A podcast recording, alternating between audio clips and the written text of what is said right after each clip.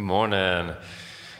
As Doug said, my name's Tyler. Um, so good to be here with all of you in the room this morning, uh, all of you online. Uh, we are we're to have some fun continuing in this amazing summer series that we've been in here at Orchard, where we're really diving into who God is. Um, we started off this summer exploring who Jesus is, and now we're in um, the part of who the Father is. It's the last week of that. And then next week, um, we get into who the Spirit is. So, this whole concept of God being three different people all at the same time is not an easy concept to understand. And the teacher in me checked the math on this one, and it just doesn't add up. One plus one plus one equals one. That just doesn't look right up there. And I'm not sure if there's any first and second graders in the room. I think I saw one or two. Um, but if they're actually paying attention right now, I just lost a bunch of credibility with them because that does not add up.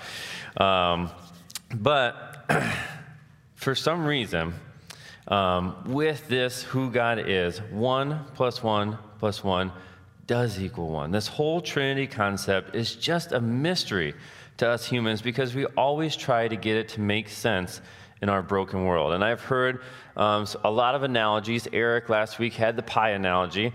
Um, the water analogy is one that has kind of stuck with me to help the Trinity make sense. So, God is the Son. God is the Father, and God is the Holy Spirit, three parts that equal one God. Well, water can be in three forms too. So we can have water in a liquid form running from the faucet. Um, we can have water in the solid form with ice cubes. And then we can get water in the gas form um, when we heat it up and we get steam. So three forms. And finally, the Trinity is making sense, right? Not quite. So we keep trying to make sense of something that can't make perfect sense in our broken world. And that's actually going to be a theme for this morning as we go through this teaching, because here is where God beats water. Water is never a liquid, a solid, and a gas all at the same time. It can't be. I checked with the Google machine. It's never happened and it never will, all right?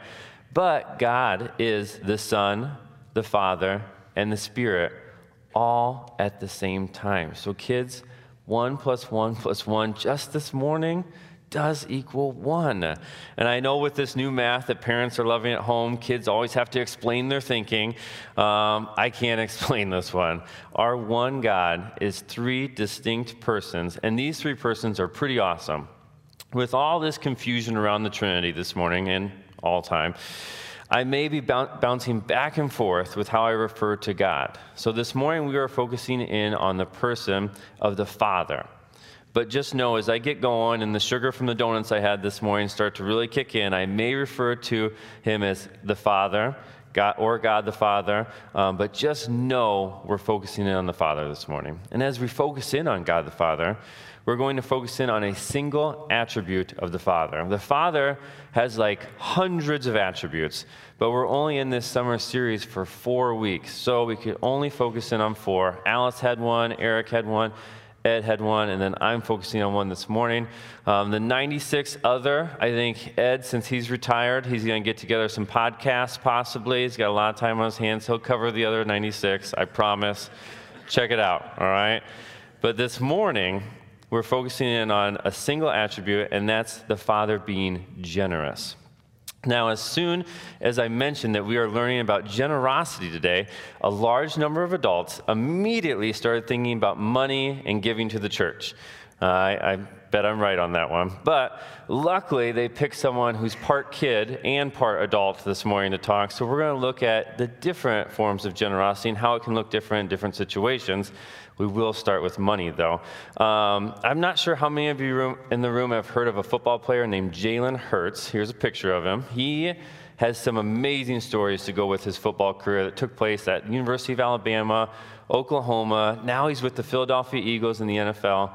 Um, the character that this kid showed when he was benched in this national championship game, biggest game of his football career, um, and he came back and never gave up and ended up in the NFL. It just makes this story of generosity not surprising to me at all. So he got drafted, and during his rookie year, we were in the middle of this pandemic, and he was trying to figure out his new NFL offense.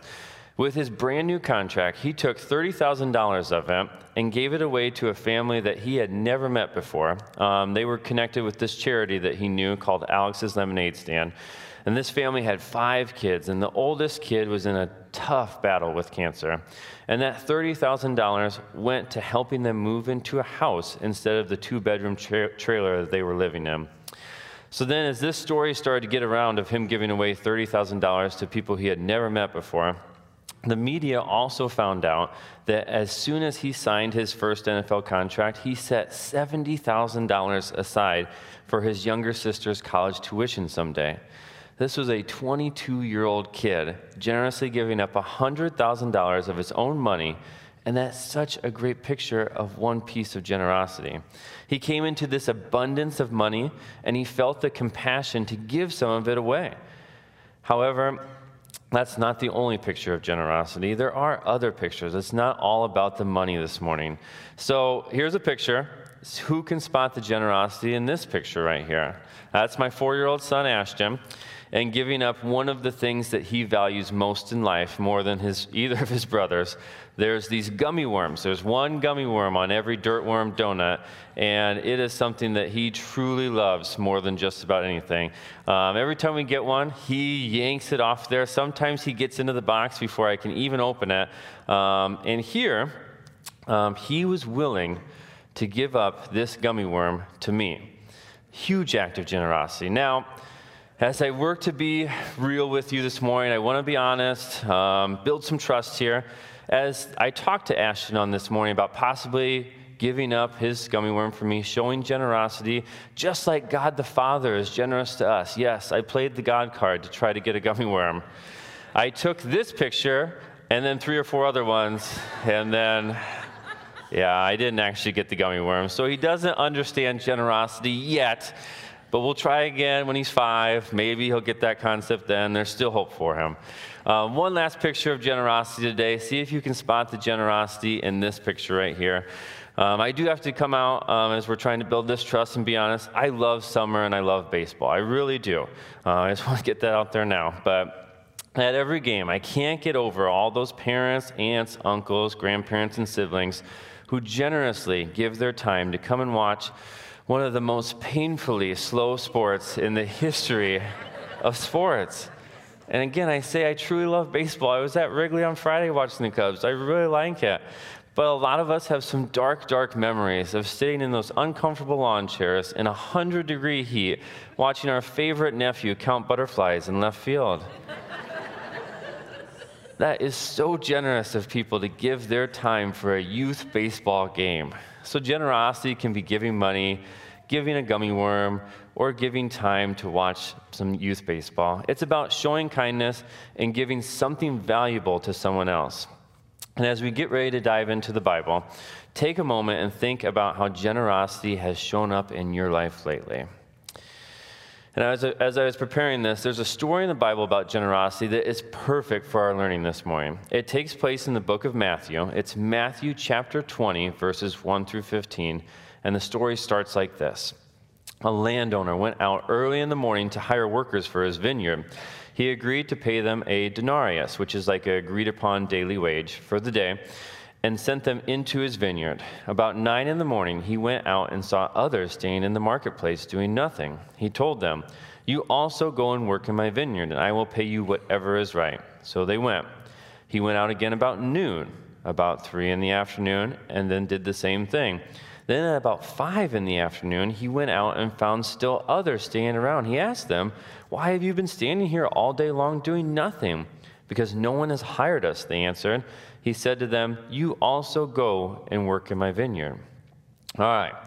So, if my math is right, which if you were paying attention earlier, it might not be, this landowner has five different groups of workers out in his vineyard. He's got the first group, 9 o'clock, 12 o'clock, 3 o'clock, 5 o'clock.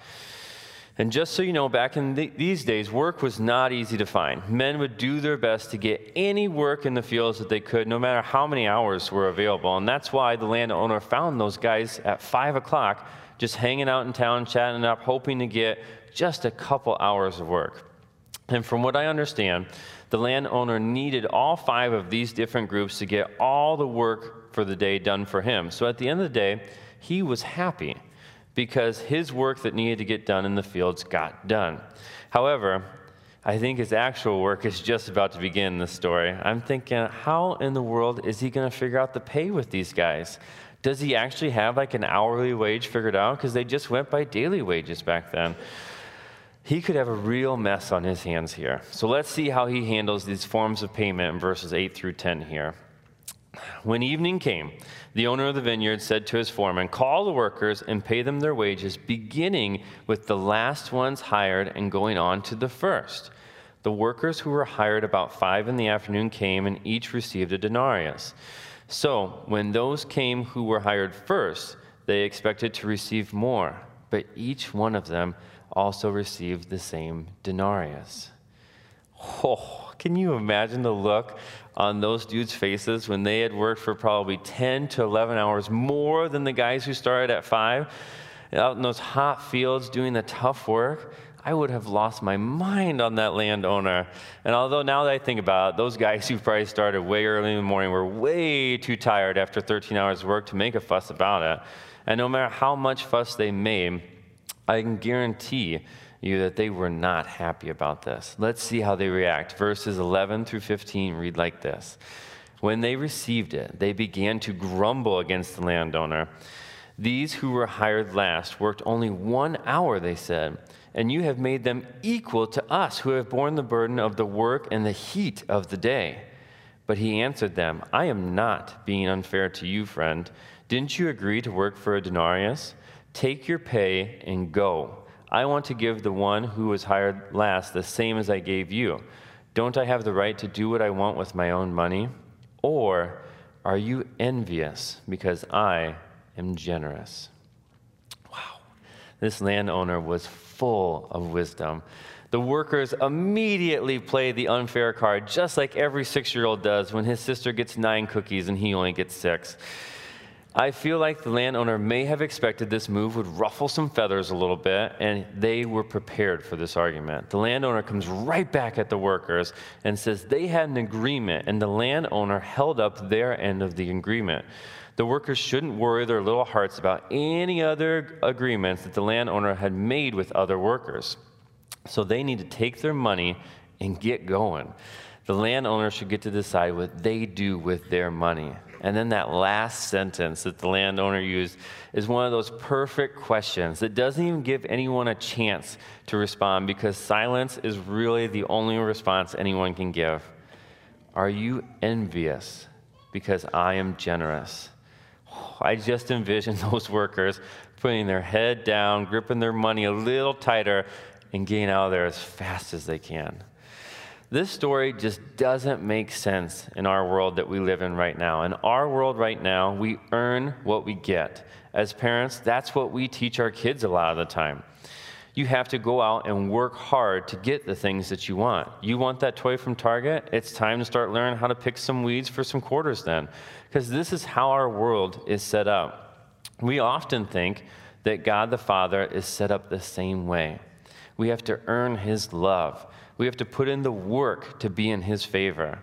That would make sense in the world we live in. However, I'm telling you this morning, that is not how God the Father works. The Father does not operate on a merit based system, He operates on a grace based system. The Father constantly gives generously to all and expects nothing in return. Everything we have in this life is a gift from Him. He created us. We did nothing in the creation process. And every day we breathe air that we don't deserve, and we enjoy the warmth of the sun that we did absolutely no work to get. And as I think about this, I have never been in a spot in my life where I could turn to the Father and say, You owe me. I deserve this. I just can't imagine what I would have to do to be able to turn to God and say that. That's crazy talk. Think for a moment. Was there a time, or has there been a time, where you thought God owed you or you deserved something from Him? I do not deserve anything that the Father has given me, and I certainly do not deserve anything that I think He should give me. And even with all of this, God continues to give generously to me and all of us. And He is not interested in getting anything back from me or anything back from you.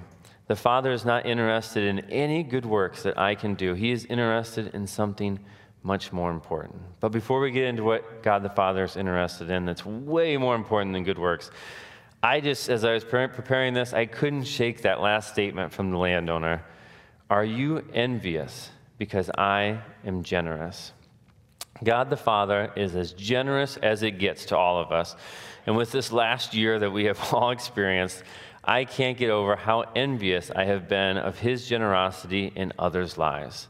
And as I started to think about this past year and the envy that I've seen um, as I looked at generosity in others' lives, um, it could have been with the COVID vaccine. I was so envious when other people were getting the vaccine before me. I mean, I was spending seven to eight hours a day in a small classroom with 23 seven year olds. Who would deserve a vaccine more than me? Or when I heard someone gain a COVID test, and the medical person took a small Q tip and gently swabbed the outer part of each nostril, and then their test was done. Man, was I envious of that generosity. How come that person didn't get to take part of the magic trick like I did? For my COVID test, they took a swab as long as my four year old's arm, and they were working on making it disappear up my nose until, as every story goes, they ran into a problem and they got stuck. And then the lady asked me, Had I broken my nose when I was little? Apparently, the correct answer to that question would be yes, because I said no. And then she gave that thing a nice shove, and abracadabra, it was gone. I had no idea where it went. My brain was on fire, my eyes were leaking. And then she had the audacity to say she was going to do it again on the other side. I tried to tell her I broke that side of my nose when I was little, but she wasn't listening. And there it went. So, yes, landowner, I was envious of the generosity in others' lives. I really struggle with these feelings of envy towards people who were experiencing the generosity of the Father in their life. And I'm guessing that some of you might have experienced these struggles too during this past year, or maybe even before COVID, if anybody can remember a time before COVID. Why did I think I was the only one who deserved the Father's generosity? Just because I hadn't murdered anyone or swore that day or eaten turkey bacon? Yes, I do believe turkey bacon is a sin. I just don't trust it. It doesn't seem right. I deserved his generosity more than that person over there. I had to work hard this year to make sure I understood that I never have and I never will be able to tell God that he owes me. Never have never will. There was this phrase that I found myself repeating so much this past year as I became aware of these struggles. A win is a win, no matter who it is for. So, luckily, I started to recognize that I was missing out of, on the generosity of the Father in other people's lives. I would only celebrate His generosity when it happened in my life. And I was missing out on so many celebrations. I should be happy for a win no matter who gets it. A win in someone else's life doesn't mean that I lose. It just means that they won. And with how generously the Father constantly gives, I was probably going to get a win like right now. Being able to breathe this air right now is a win for me. Having a car to get me here this morning is a win. Being blessed with a wife who always helps me come up with an outfit that's not a t shirt and basketball shorts to wear up here, that's a win. the opportunity to be up here this morning and to be a part of his kingdom building is a win. With a generous Father, the wins and blessings are easy to find if we do not let things like envy get in the way while we're searching for them. So take a moment here this morning. Just think about the wins or blessings in others' lives that you may have missed celebrating lately. And what about the wins or blessings from the Father in your own life that you have missed celebrating because you were focused on being jealous of the wins in others' lives. And as you think about that this morning, um, Summer Olympics are here, so exciting. And I just, this picture popped up as I was preparing this part of the teaching. We all saw this photo blow up all over the internet when Phelps dominated another Summer Olympics a few years back. And that gentleman at the top of the picture was so focused on Phelps that he missed out on how well he was doing. I'm not sure exactly the angle of this photo, but it sure looks like he was beating Phelps or hanging with him. And now we all know how this ends. Phelps crushes the competition, but that swimmer was hanging with the, one of the greatest swimmers ever. And he most likely got caught up in envy or worry about the blessings or wins in someone else's life, and he missed out on the win in his life. Now, those of you who are good note takers out there are waiting for me to go back to what the Father is interested in that is more important than good works. We, const- we have a constantly generous Father who expects nothing in return from us for his generosity, and his ger- generosity continues no matter how we act towards him. Why does his generosity continue no matter how we act?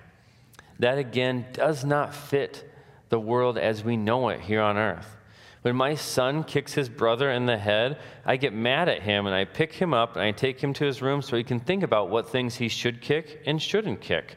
That's how that works. I don't give him a hug and tell him that I love him after he kicks his brother in the head, and I certainly don't delight in him. This is, of course, because I am a sinner in our broken world. God the Father is not a sinner in our broken world. He truly does delight in all of us, no matter what we do. He delights in us. That means He delights in us when we haven't showered for five days. He delights in us when we keep making the same mistake over and over again with a family member and we keep lashing out at them, even though they are not the one we're angry at. He delights in us even when we do not share the gummy worm on our dirtworm donut. How does that make you feel, knowing that you have a heavenly Father that delights in you no matter how you look or how you act? I know how I feel. I feel loved, I feel cared about, and I feel safe. And when I feel loved, cared about, and safe, I have a chance to take the time and effort to get to know God the Father. And as I get to know Him, my love for Him continues to grow as I learn about how generous He is in my life and the life of everyone else. That is what I believe God the Father is interested in, that is way more important than good works to Him. He just wants us to get to know Him and to love Him, to get to know Him and love Him. That's all he wants from us as he gives generously and delights in all of us each and every day. 1 John chapter 4 verses 10 through 11 says it way better than I ever could. It says, "This is love, not that we loved God, but that he loved us and sent his son as an atoning sacrifice for our sins." Dear friends, since God so loved us, we also ought to love one another. God the Father loved us first and made the most generous act anyone has ever seen or ever will see. He gave up his very own son to die on the cross for us because he loved us. And because he loved us, we should also love one another. We should celebrate the wins and the blessings in others' lives. We cannot miss out on the Father's generosity and love just because it's in someone else's life and is not a win for us. He loved us first. He gave his son for us. We ought to get to know him, love him, and love others. And this morning, as you're kind of thinking about how all this might apply to your life, how you might start to get to work on getting to know God the Father better and learning to celebrate his generosity in others' lives, there is this practice that I tried this past month that I want to share with you as I end this teaching this morning. So, it's called Soul Training, and it comes from this book by James Bryan Smith called The Good and Beautiful God. And our teaching team um, used this book um, as we prepared our teachings this summer. And for this soul training activity, we have to go to Psalm 23 in the Bible. And here's Psalm 23. So it reads like this The Lord is my shepherd, I lack nothing. He makes me lie down in green pastures. He leads me beside quiet waters. He refreshes my soul. He guides me along the right paths for his name's sake. Even though I walk through the darkest valley, I will fear no evil, for you are with me. Your rod and your staff, they comfort me. You prepare a table before me in the presence of my enemies. You anoint my head with oil. My cup overflows. Surely your goodness and love will follow me all the days of my life, and I will dwell in the house of the Lord forever. So, for this soul training activity, these past couple months, I've read this psalm multiple times a day, um, like quite a few times, because I am terrible at memorizing Bible verses. I still had to read it there. Still don't have it memorized after two months. Um, and to be honest, the first week, two weeks that I did this soul training activity, I didn't really notice any changes in my mindset. But I trusted the process and I kept reading, reciting this psalm in my daily life. And then I started to notice things in kind of that third week, towards the end of the second week. I started to notice God leading me along the right path.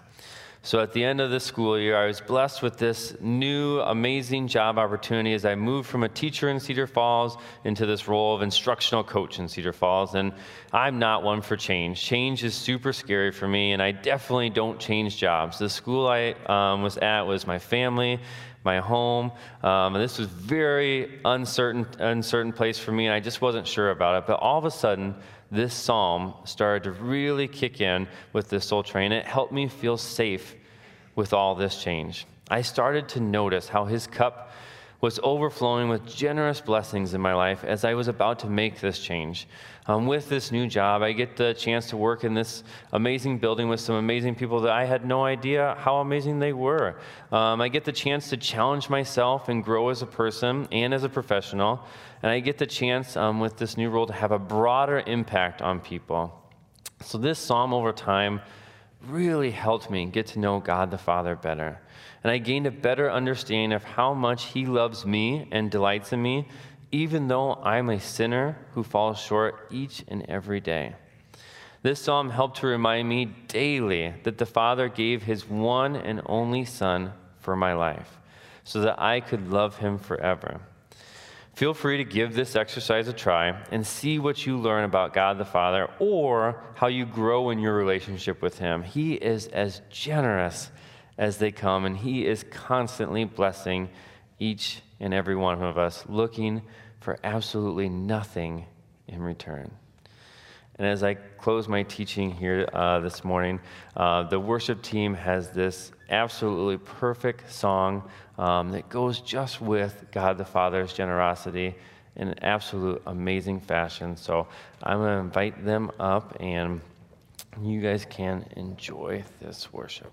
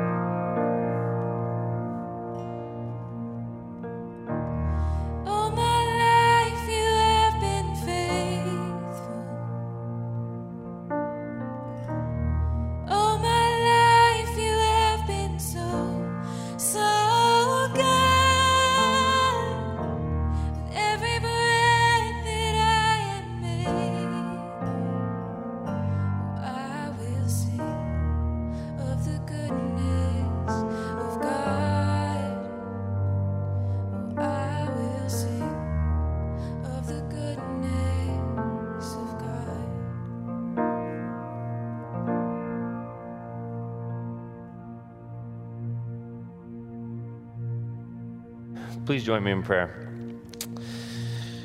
Dear God, we thank you so much, so, so much for your goodness um, that is always running after us. Um, and I thank you for this morning as we can kind of take this time um, to reflect on how appreciative we've been in the goodness of the goodness that you've given us and given others. And I pray that um, you can challenge us and help us celebrate your generosity, no matter if it's a, a win in our lives or if it's a win for others. A win's a win, no matter who it's for, because you are such a good God. Thank you so much for your generosity. Amen.